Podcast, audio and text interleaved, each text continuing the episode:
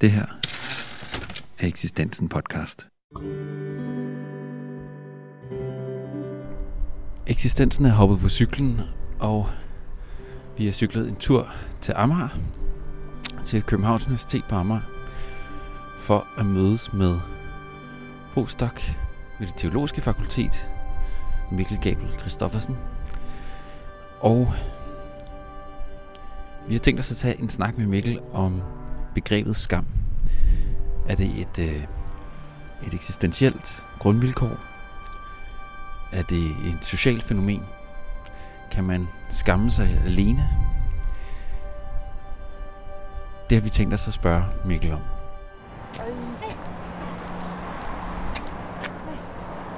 Jeg har virkelig stået Det er overhovedet ikke det nye her. Jeg har ude, jeg har ude en gang og hængt plakat op. Ja, nå ja. Det er... Lidt på det. Jeg var, jeg var her med... Lea. Ja, jeg er ligeglad, hvis det er et par snit.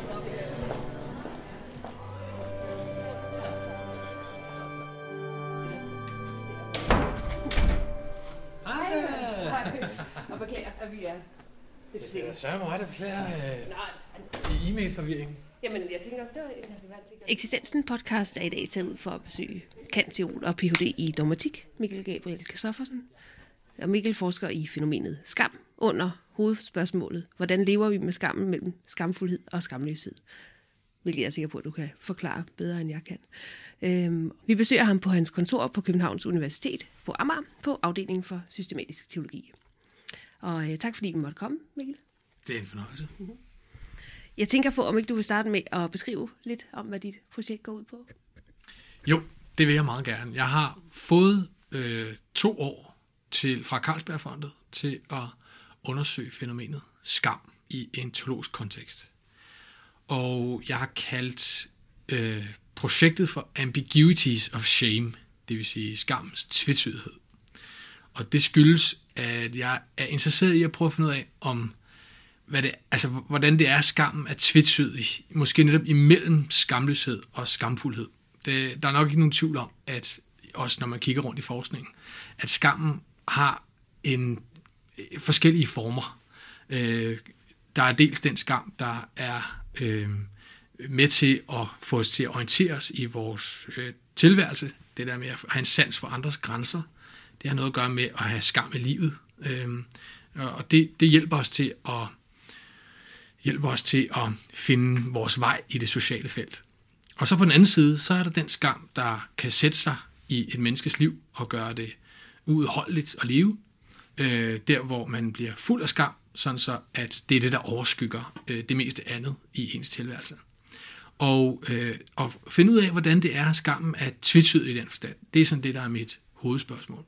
Øhm, det lyder også som om, at det handler både om, ens, om en persons selvværd, øh, hvordan du selv opfatter dig selv, øh, og har skammen i dig selv. Alene måske, men det handler også i høj grad, lyder det som om, hvordan folk ser dig, eller andre ser en. Er det også den tvetydighed, du, du, øh, du undersøger? Øhm, altså det sociale og det måske ensomme? Ja, altså der kommer til at være en række forskellige øh, tvetydigheder i det, øh, sådan som jeg nærmer mig feltet også, og, og mere og mere. Og det der forhold mellem det sociale og det individuelle, det kommer også til at være meget centralt. Altså, det virker som om, at det virker som om, at som udgangspunkt, så kunne man sige, at skammen er det, der opstår, når man mødes af et blik, der på en eller anden måde fornedrer eller misagter, eller gør, at man, ja, som signalerer, at man har trådt ved siden af, eller gjort noget, eller, eller ligesom ligefrem er noget, som er uden for den kulturelle norm. Mm. Øhm, men samtidig så er det også noget, vi kan fortolke os frem til. Nogle gange så er det sådan, at vi tænker værre om os selv, end dem omkring os gør. Og øh, der er faktisk her 1. april udkommet en lille bog fra Aarhus Universitetsforlag, en tænkepause om skam.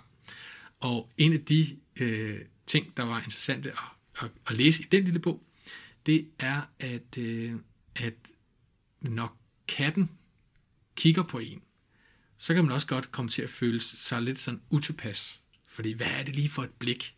Og der kan man sige, der er nok, der, katten kan nok ikke udskamme sådan aktivt. Men måske kan den netop ved katten, kan katten ved at, øh, ved at være, ved bare at have et blik, der er insisterende. Og så kan man selv tolke skammen ind i det. Og øh, Carsten Stage, som har skrevet bogen, han siger også, at når det er sådan, så handler det også om nogle gange at få talt om, hvad er det egentlig for et blik? Fordi selve det at tale om det, kan måske rydde nogle misforståelser af vejen. Forhåbentlig, ja. Øh, lad os lige tage et skridt tilbage, tænker jeg, og måske øh, beskrive, hvis du vil, øh, forskellen mellem skyld og skam. For jeg tænker, det er to øh, begreber, som mange, der ikke beskæftiger sig med dem, øh, ikke nødvendigvis tænker er forskellige, men det går ud fra, de er. Ja, altså, øh, det, der er i hvert fald, i dagligsproget kan man jo godt sådan nævne skyld og skam, som sådan en form for øh, gruppe, eller ligesom af negative følelser, eller øh, følelser, der peger et negativt sted hen, eller hvor der er et negativt selvforhold, kan man sige.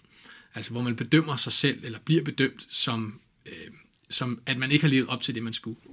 Så kan man sige, den distinktion, der er i langt det meste af, af litteraturen på det her område, det er, at, at skylden er det, der angår det, man har gjort. Øh, det er fokuseret på den handling, øh, som man har gjort, der på en eller anden måde enten overtrådt en norm, eller også øh, gjorde, at man så at sige, altså, at man ikke, altså, at man gjorde, at man ikke gjorde noget, man skulle have gjort. Øh, hvor der er skammen anderledes. Der skammen peger mere i retning af, at der bliver stillet spørgsmålstegn ved, ved hvem man er. Det vil sige stillet spørgsmålstegn ved ens karakter, ved, øh, ved, ved ens identitet, ved ens væren. Så øh, populært sagt, som det også nævnes flere gange, så handler skyld om at, at lave en fejl, øh, gøre fejl, øh, mens skam handler om en erfaring af at være en fejl. Mm. Ja. Men som måske godt kan, at det med at være en fejl, kan vel også være forbundet med en handling. Altså at man måske har gentaget den samme forkerte handling så mange gange, som man føler sig skyldig over, men så til sidst, så sætter det sig så... Det er måske dybere, et dybere lag, skammen, end, øh, end, end skylden, måske. Lige præcis. Der er, øh, når man skældner mellem øh, skyld og skam, så skal man ikke adskille de to.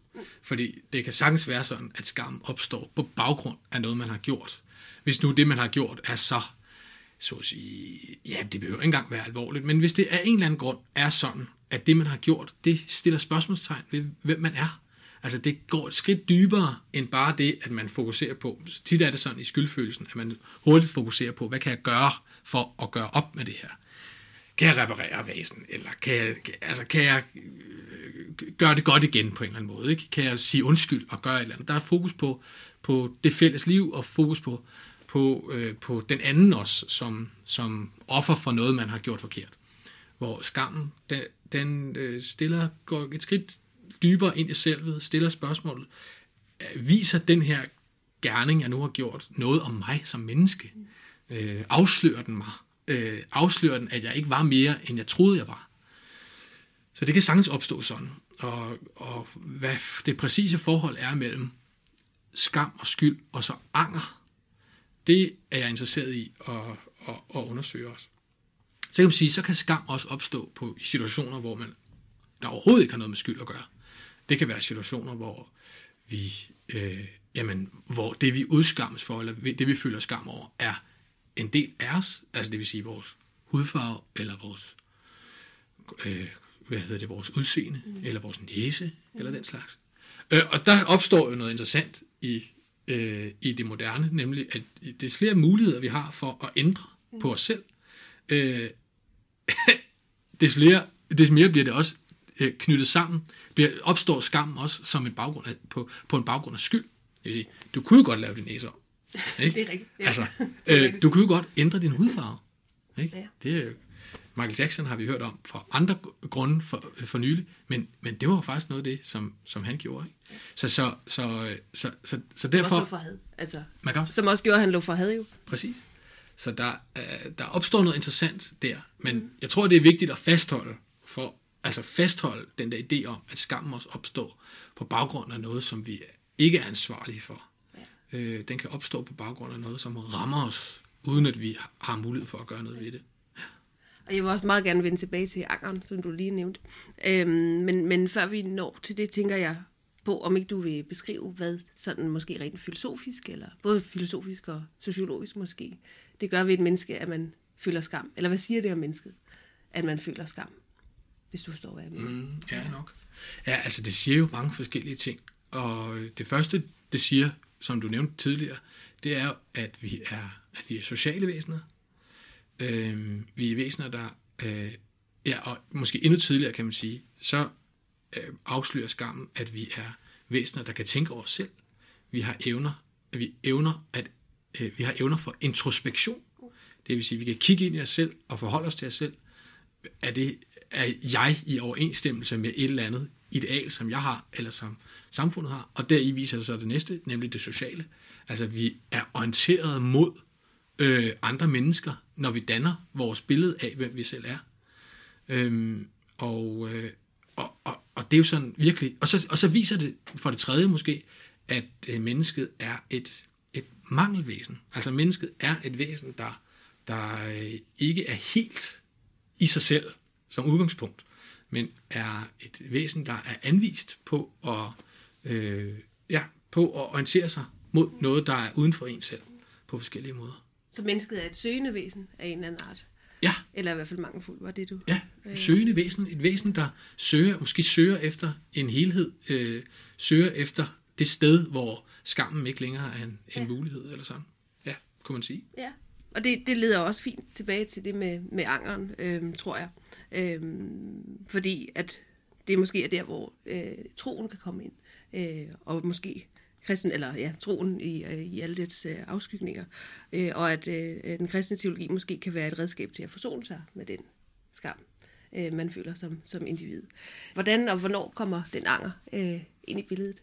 Ja, altså anger er jo øh, i den kristne tradition blevet forstået som et, i, hvad hedder det nu, et, traditionelt set som et nødvendigt element øh, hos mennesket for at kunne opnå Guds tilgivelse. Øh, siden med, med Luthers reformation blev det meget understreget, at angeren ikke kunne ses som en betingelse for, for Guds tilgivelse, fordi Guds tilgivelse må tænkes at være øh, betingelsesløs, eller det vil sige, må være kun betinget af noget, som Gud gør selv – øh, snarere end betinget af noget, som øh, mennesket skal yde. Øh, så, så, så derfor øh, der, har, der spiller angeren en, en historisk rolle, øh, øh, og, og, og gør det måske også i fromhedslivet i dag.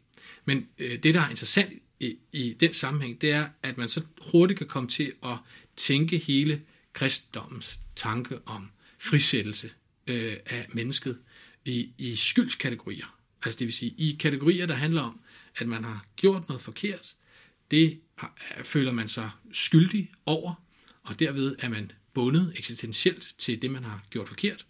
Øhm, og, og det kan man erfare en frisættelse ved, øh, eller af, hvis man, øh, hvis man får budskabet om Guds tilgivelse. Og, øh, øh, og så kan spørgsmålet der opstå, er angeren så en betingelse for den, Guds til, øh, for den tilgivelse, eller, eller er det ikke det? Øh, men men øh, Øh, der er flere øh, teologer i det her felt med skam og teologi, der peger på, at det også er en, en indsnævring af, hvad øh, tanken om Guds nåde indeholder.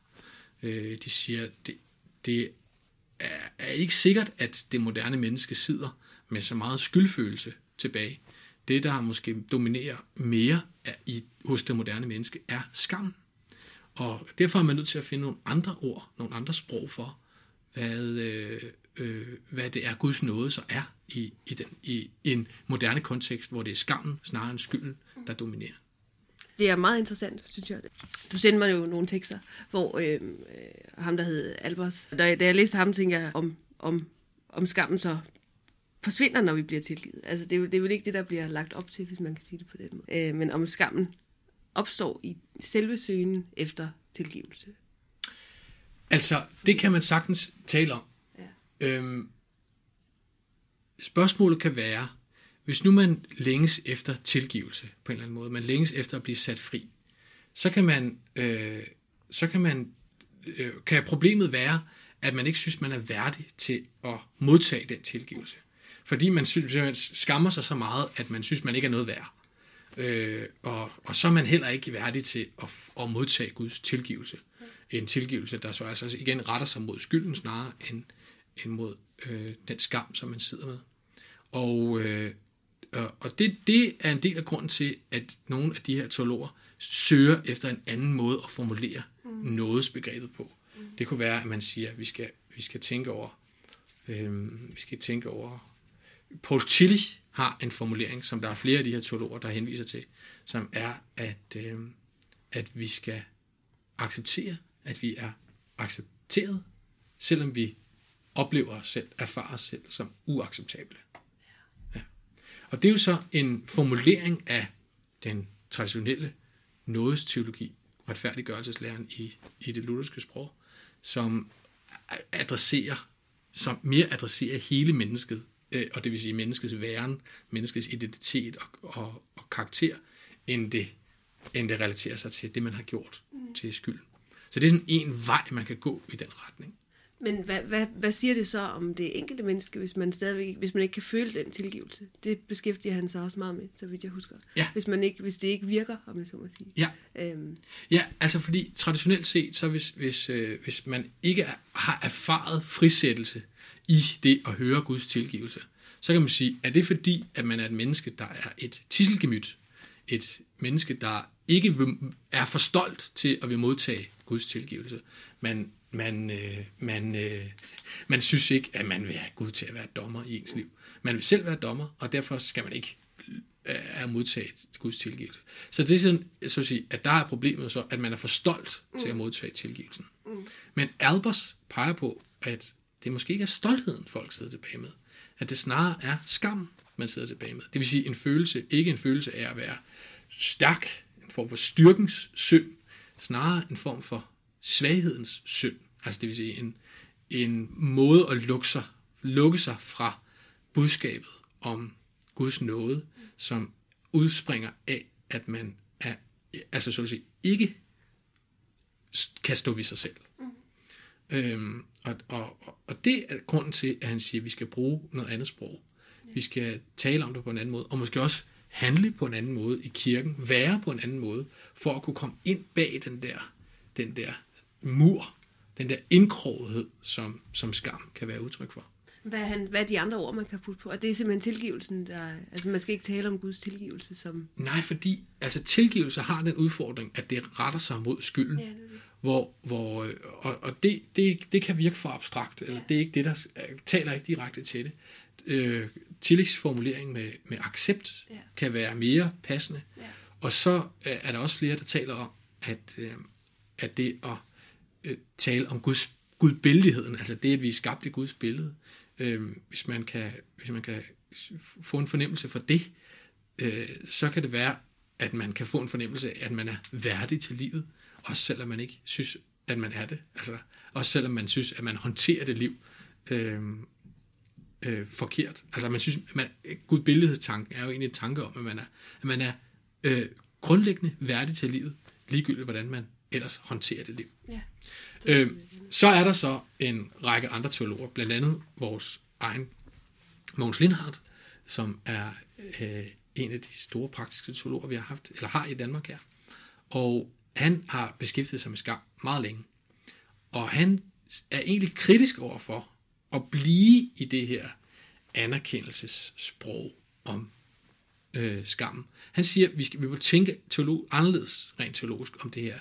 Vi må prøve at trække vores løsning af skamproblemet ud af skammens rum, og snarere gå i en anden retning. Han foreslår selv i en af sine artikler, at øh, det kan være noget med at blive kaldt ud til en eksistens, en anden eksistens.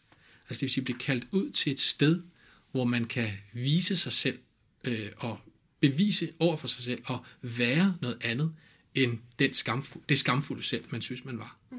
Øhm, og det, det er jo et spændende spor, som jeg også øh, vil, vil efterspore, eller gå, gå i retning af. Dur det, at man dur det her anerkendelsessprog egentlig, teologisk set, eller fastholder det bare, fastholder det os bare i en form for skammens univers? Skulle vi egentlig videre ja. end skammens univers for at løse selve problemet? Så det er også et spørgsmål, jeg vil, jeg vil tænke over. Ja. Er, er der andre øh, teoretikere, du har, du har fat i, som får dig til at, og, ja, komme videre, eller tænke på, på videre spørgsmål?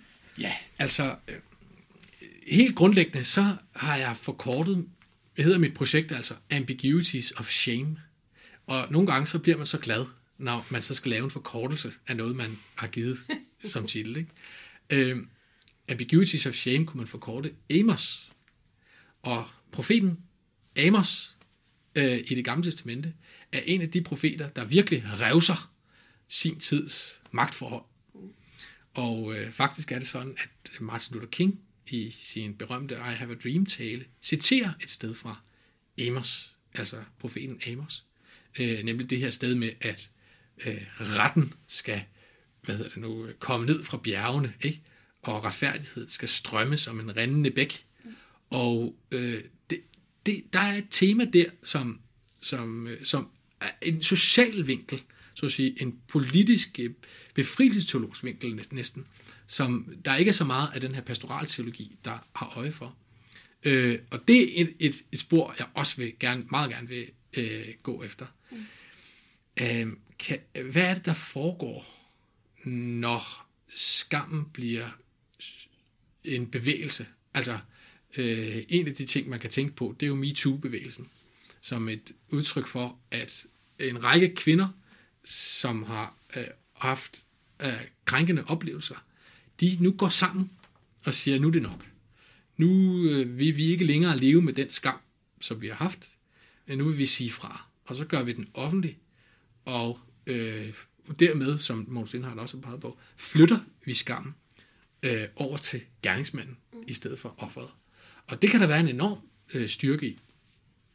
Men også her viser skammens tvetydighed sig. Fordi øh, samtidig kan man sige, nu er vi måske et sted, hvor, hvor at den her skammens diskurs, øh, at den har, har overtaget en hel del af det politiske. Ja. Altså, øh, hvad hedder det nu, hvor venstrefløjen har haft sine kategorier at forstå magtforholdene ud fra, nemlig køn og race og seksualitet, og har haft en masse legitime øh, øh, hvad skal vi sige, befrielsesbevægelser i den øh, retning. Øh, så, så har højrefløjen nu jo taget det samme øh, sprog op i en forestilling om forskel mellem land og by, eller forskel mellem elite og, hvad skal man sige, øh, og det almindelige folk, eller, øh, øh, øh, eller tilsvarende sådan. Og det kan der også være noget legitimt i. Men det, har, det får et helt andet udtryk, og en helt anden, en række andre konnotationer. Og øh, spørgsmålet er, om hele det her skamsprog, det øh, er specielt egnet til at øh, arbejde med rent politisk. Fordi det politiske jo sådan set forudsætter, at der er en eller anden form for sans for den fælles menneskelighed, der ligger til grund for eller nedenunder.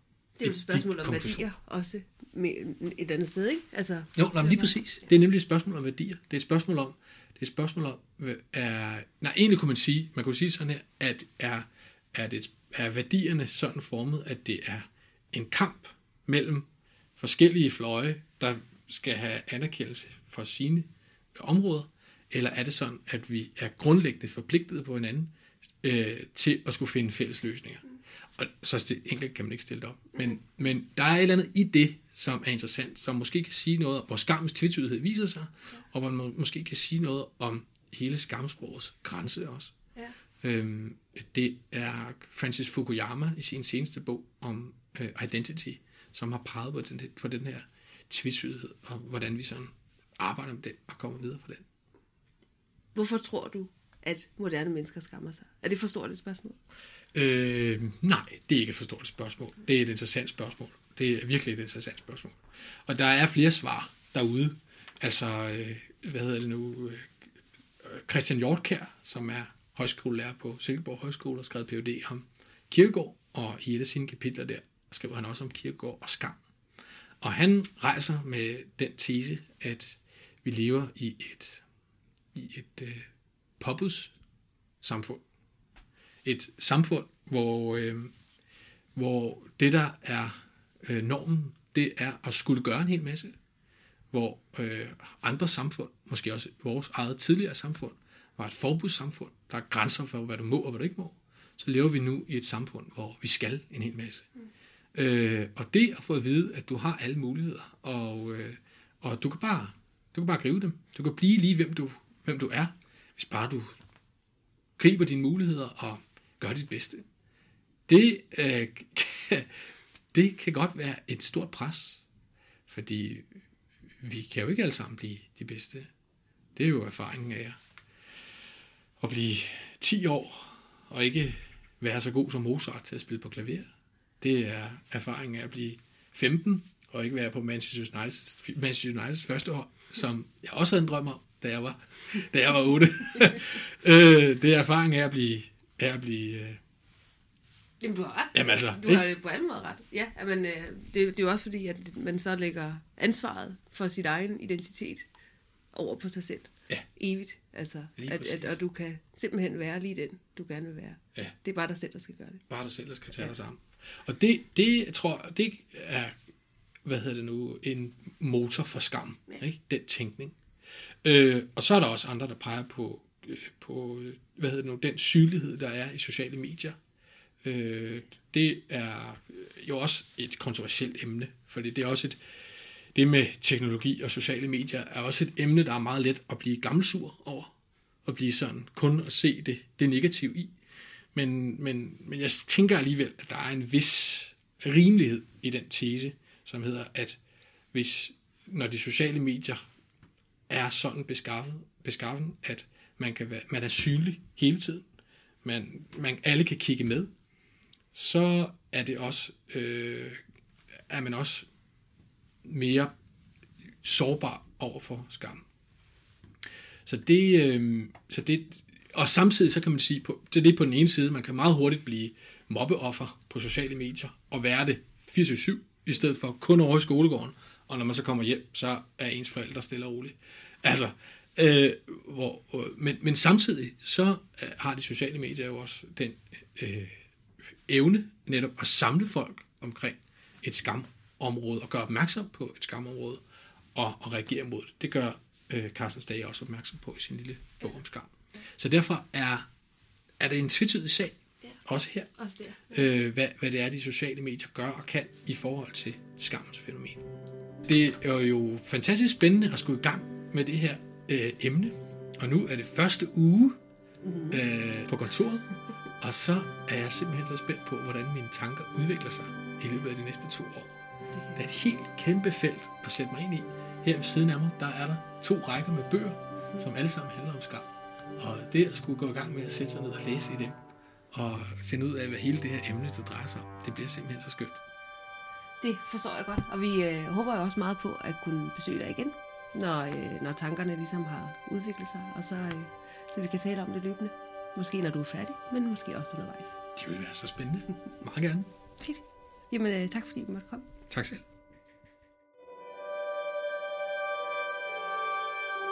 Du har lyttet til en podcast fra Eksistensen.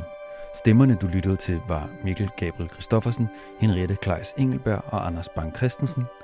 Du kan finde mange flere podcasts fra Eksistensen i din foretrukne podcast-app eller på Eksistensens hjemmeside. Tusind tak, fordi du lyttede med, og på genhør.